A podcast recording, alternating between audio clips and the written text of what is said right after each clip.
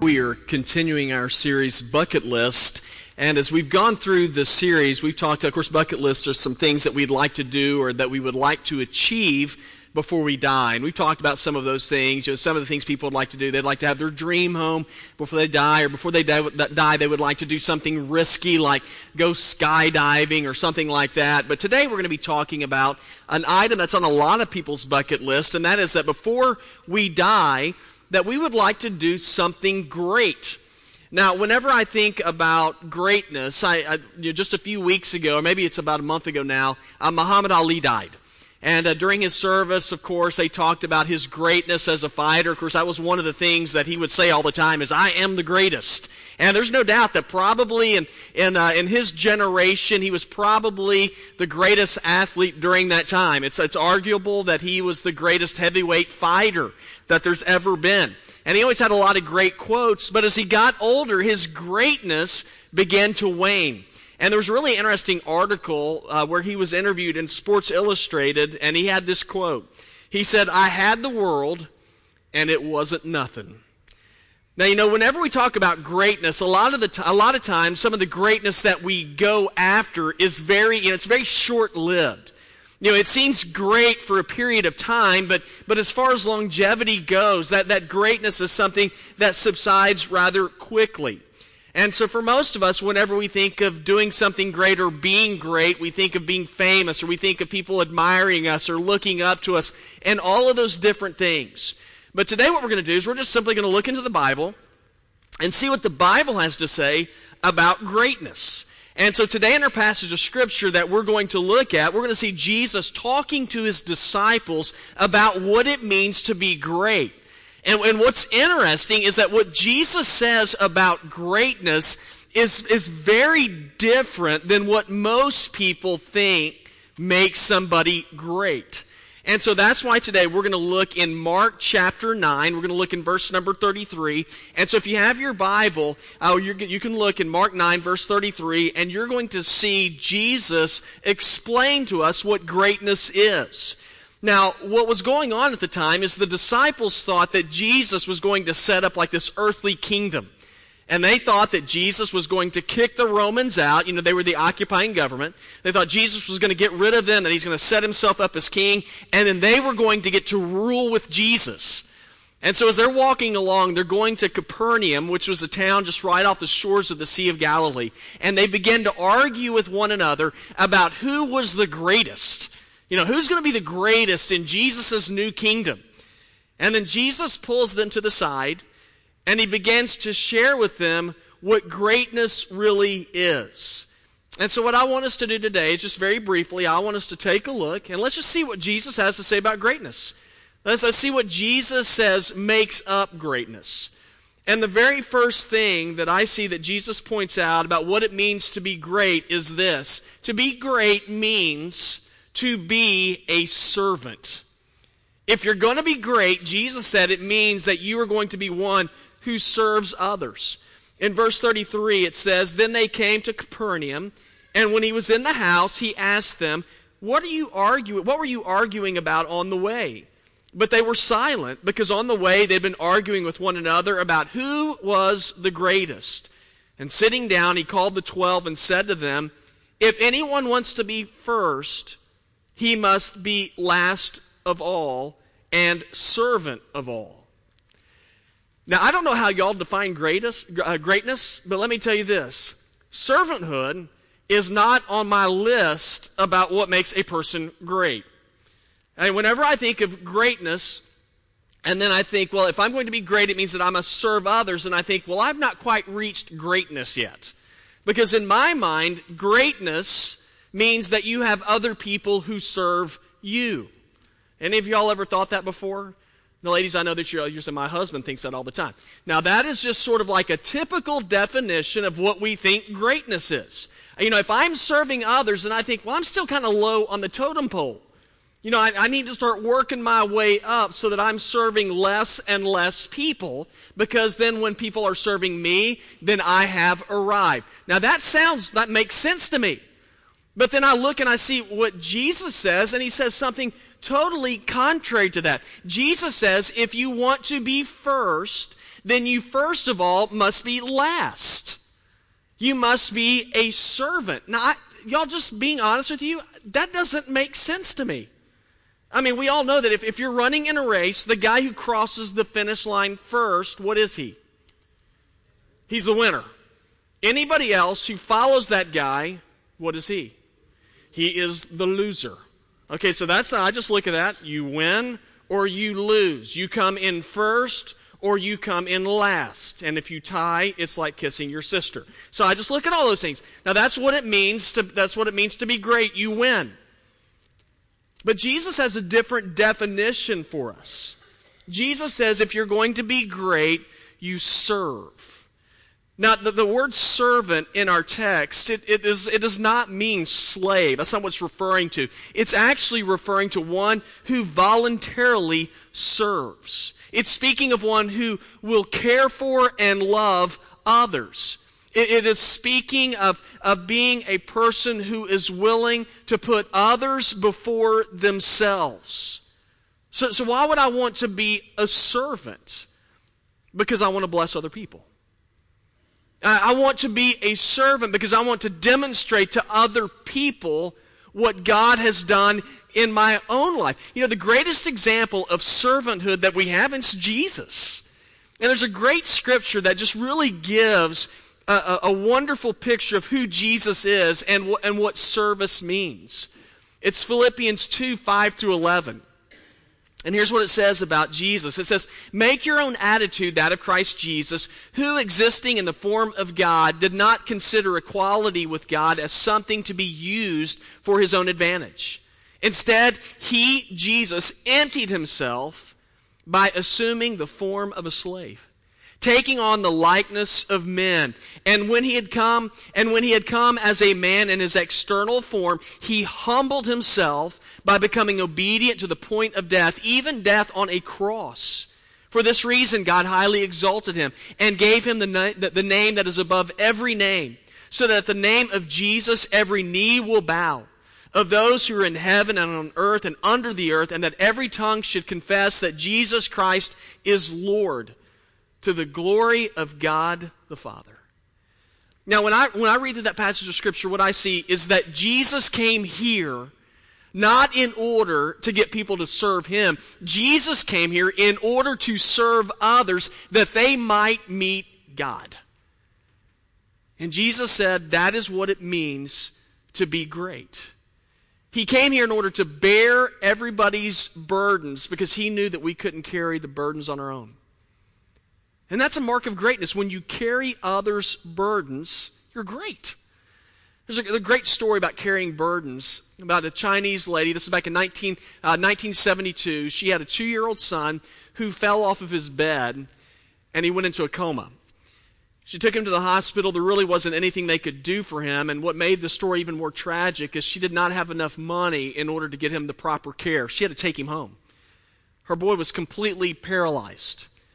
And so what she did, because he, because he was paralyzed, he was very susceptible to bed sores. And so she would, she would turn him over and pick him up and she would carry him around everywhere that she went, which wasn't hard when he was little, but he got older.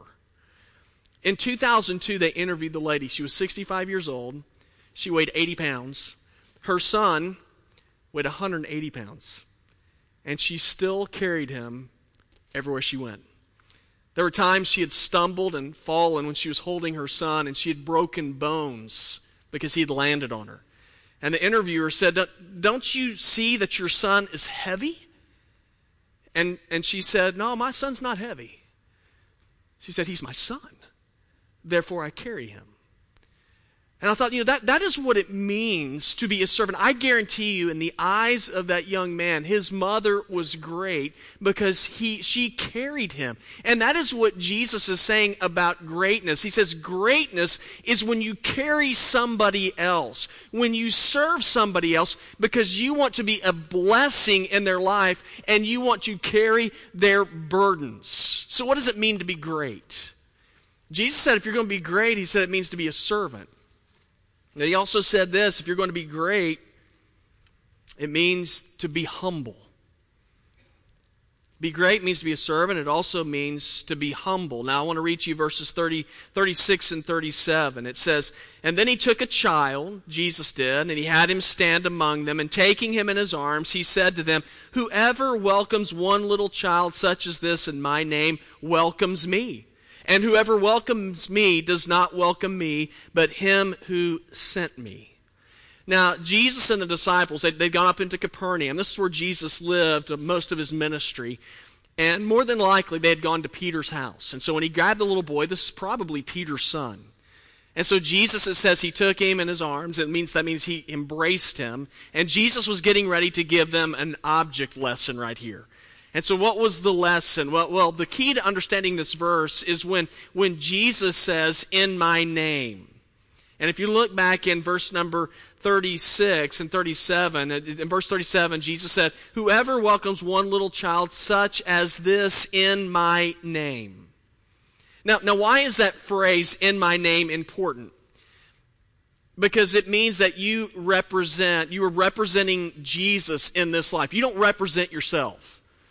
Jesus says you are to welcome people in my name.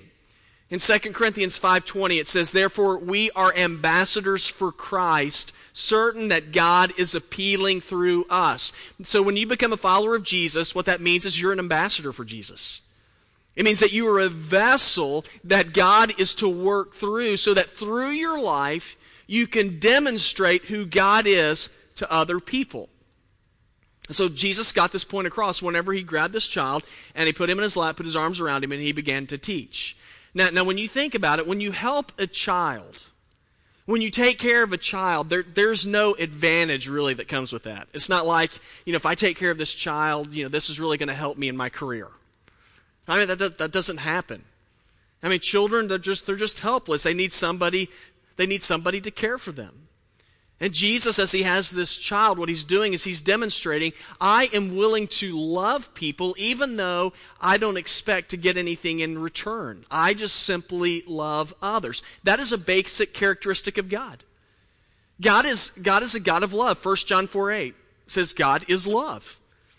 And in Matthew 22, verses 37 and following, we are given the same command that we are to also love. It says, Love the Lord your God with all your heart, with all your soul, and with all your mind. So this is the first and greatest commandment. And the second is like it love your neighbor as yourself. All the law and the prophets hang on these two commandments. So loving is a humbling experience. And, and that's what it means to be great, is when you're willing to love others. And true love is whenever you are looking out for the interest of others without expecting to receive anything back. And I think a great example of uh, this kind of humbling love is the kind of love that a parent has for his child. Now, for those of you who have kids, if, if you remember when your kids were little, you remember what that was like? Y'all having kids, having young kids, this is just my opinion, it's a young man's game. You know, when you have kids, what, what do kids do? When they're babies. They scream all the time. And it's like 2 o'clock in the morning, your kid's screaming. So what do we do? Well, we, we get up in the middle of the night and, and we, we feed them. You know, whenever I say we, Emily fed them. You know, you do those things because they're, you're, you're trying to you're trying to help them out. You know, and then and then whenever they have you know whenever they have a, an accident, they have a dirty diaper. What do you do? You change the diaper. Okay, now there, was there ever time, parents, whenever your kids were little and you're changing a diaper and you're thinking, eventually this is really going to pay off for me financially? I, is, that, is that what you're thinking? Is that why you were doing that? You're not, you're not serving that kid like that because you think you're going to get a reward for it. You're doing it for a simple reason because you love your kid. Just simply because you love them. And love, that kind of love, it, it is humbling. It takes humility to love in that kind of way. Humility demonstrated through service will win the hearts of people. When you serve and you love without expecting anything in return, I promise you it will get the attention of people around you. And that gives us the opportunity to say, We are doing this because this is the way Jesus has loved me. What does it mean to be great? It means to be a servant. It means to be humble. And this is the last thing. What does it mean to be great? Jesus said this it means to be kind. If we are going to be great, we're going to be kind. Verse 37 Whoever welcomes one little child such as this in my name welcomes me. And whoever welcomes me does not welcome me, but him who sent me. Now, I, I was thinking about this the other day. I was just thinking about kindness. And it's interesting to me that kindness is something that really seems hard to come by in our world today.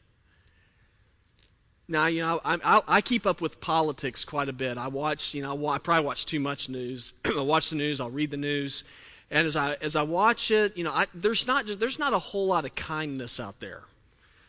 You know, and I, and I know it's, it, now it's easy to sit there and say, well, that's just, you know, that's how politicians are. Guys, let me tell you something. It's not just politicians. It's just people in general. I, the only thing you have to do, you get on Facebook. Y'all ever read some of the posts on Facebook? I mean, I read some of that garbage and I think, I can't believe people actually say some of this stuff. And it's kindness. It just seems to be like it's a, it's a byword now. It's something that doesn't even exist. And we, we've gotten to a point now to where, you know, if you don't, you know, if you don't agree with me on some certain issue, then you are evil. You know, if I own a, and I don't want to get too crazy here. Okay, if I own a gun, then there's people who are going to say, well, that means you're for a more violent America. I'm thinking, I, I am? You know, I'm thinking I just like to go out and hear things go boom. You know, I, mean, I didn't know I was for a more violent America. You know, if, if, you, if you don't agree, if you don't vote for a particular politician or you like this politician, then you're not a godly person. And I'm thinking, really? I mean, that is the definition. So we've gotten to a point now where we say, well, if you don't agree with me, then, then you're not a good person. We get to a point where, where we play these games where we're just simply trying to win. But that's not what Jesus, that's not how Jesus says that we are called to live. In verse 37, Jesus says a word that's very important. He said, We are called to be welcoming.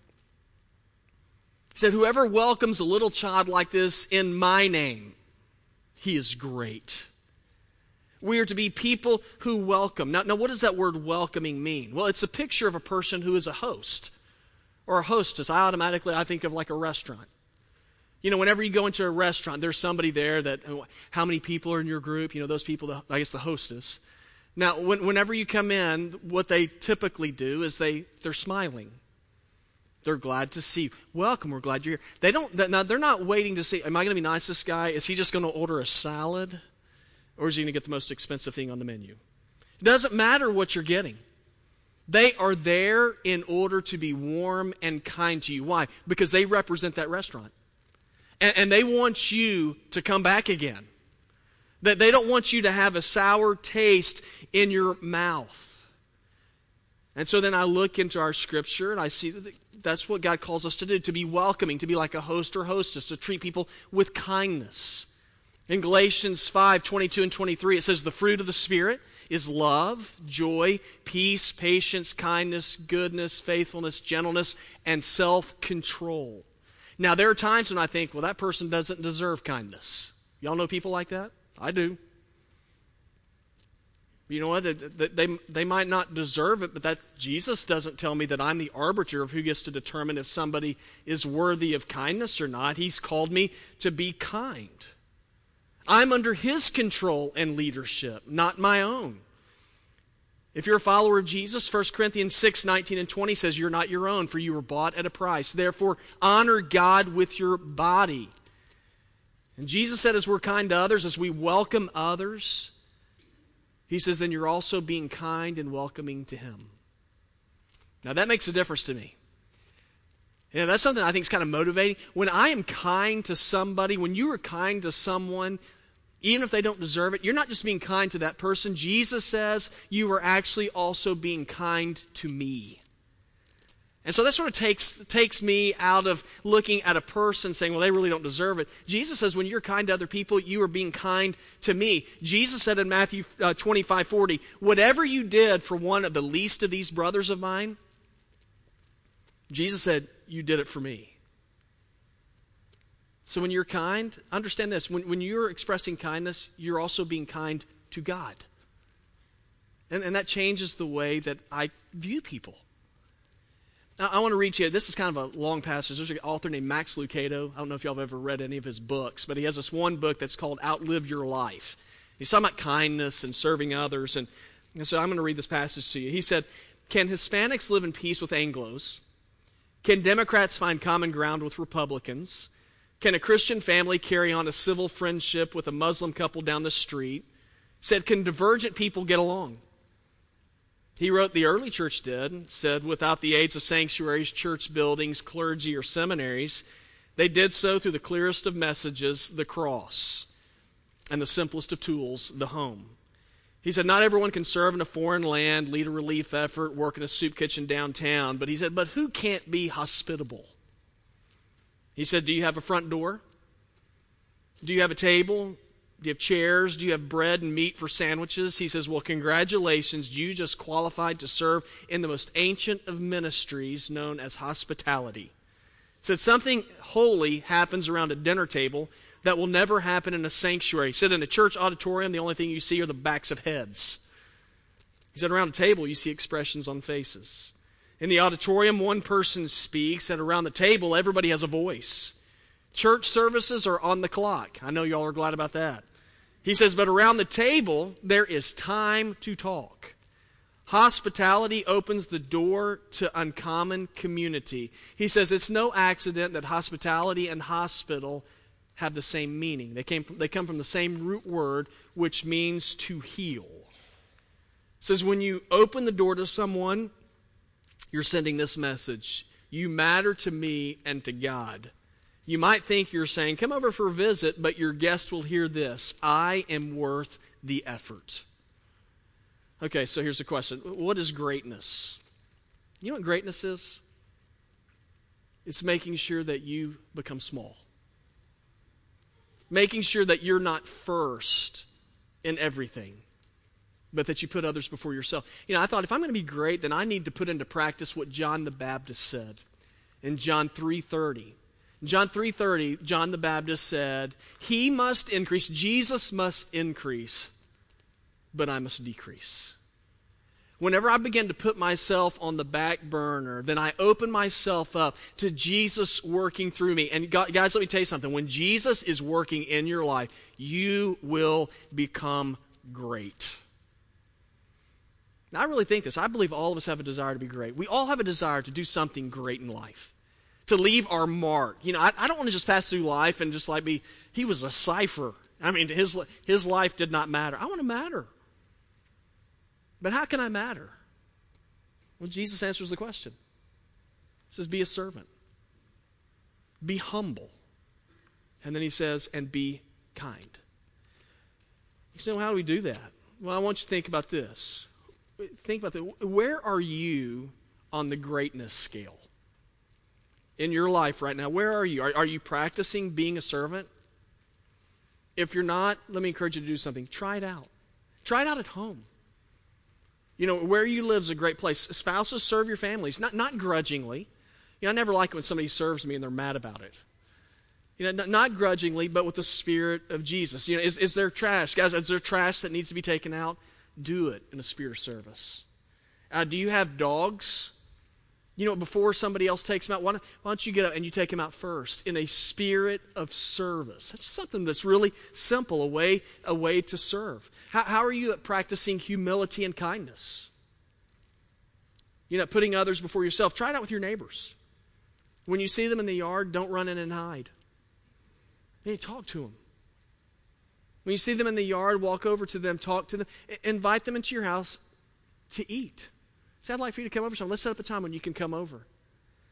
Find out what's going on in their life. Let them know that you'll pray for them. Bring them to church with you. Have a kind word for them. But demonstrate through your speech and through the way that you live that you serve Jesus. What does it mean to be great? Well, Jesus points it out. He said to be great means to serve, means to be humble, and to be kind. And my hope is that we will demonstrate more and more greatness in our lives and the life of this church as we practice these things.